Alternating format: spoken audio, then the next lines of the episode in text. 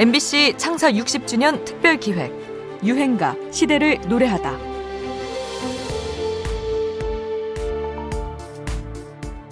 (1956년 5월) 이승만 독재 정권 하에 치러진 제3대 대통령 선거는 이승만 대통령과 야당 후보 신익희의 대결이었습니다. 여야의 슬로건은 극명하게 갈렸었죠. 집권 여당은 구관이 명관을 내걸었고 독재치하에 반기를 든 야당은 그 유명한 구호 못 살겠다 갈아보자를 외쳤습니다. 야당과 지지 세력의 정권 교체 열망은 강했습니다.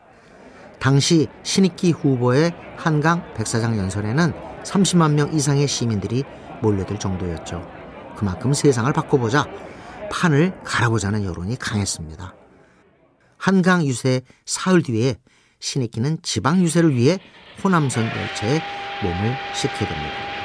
그런데 여기서 한국 정치 역사의 최대 미스터리로 남아있는 사건이 터지게 되죠. 55선거에 민주당 공천으로 대통령에 입후보했다가 선거 유세차 호남지방으로 열차 여행 중 심장마비로 5월 5일 새벽에 서거한 호 해공 신익기 씨의 장례식이 5월 23일 서울 운동장에서 국민당으로 엄수되었습니다. 각계 대표의 애끓는 도사와 선화 분향으로 장례식이 끝난 후 유해는 국민들의 애도 속에 신익기 후보가 이동 중 갑자기 사망하면서 그렇게 정권 교체가 무산 위기에 놓이면서 추모 열기와 함께 타살이 아니냐는 의혹마저 제기되죠. 그리고 이 급작스런 의문의 죽음에 좌절한 국민들로부터 손노원 작사, 박춘석 작곡, 손인호가 노래한 비 내리는 호남선이 엄청난 사랑을 받기 시작합니다.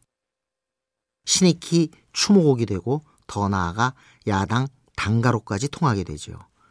그 탓에 작사, 작곡, 가수 모두가 경찰에 불려가 고초를 당하기도 합니다. 사건보다 1년 더 전에 곡을 썼다는 증거를 제시하고 나서야 풀려날 수 있었죠. 그렇게 비 내리는 호남선은 실제 사건과 직접적인 관련은 없지만 당시의 정치적 상황과 엮이면서 한 시대를 증언하는 유행가가 됐습니다.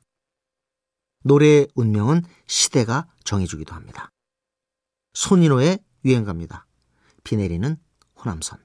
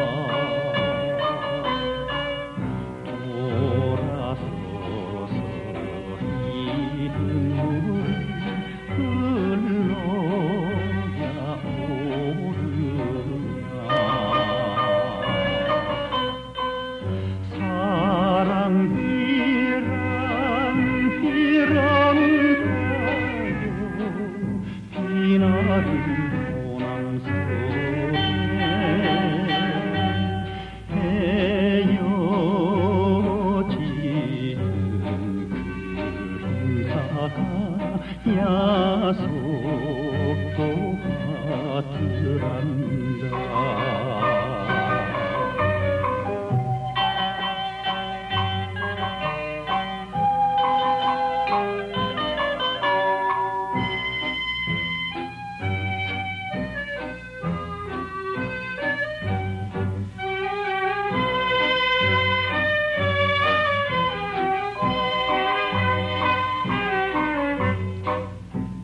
다시 못 올 그날 차를 믿어야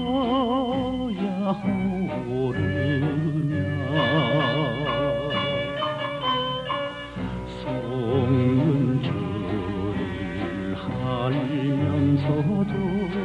MBC 창사 60주년 특별 기획 유행가 시대를 노래하다. 지금까지 음악 평론가 임진모였습니다.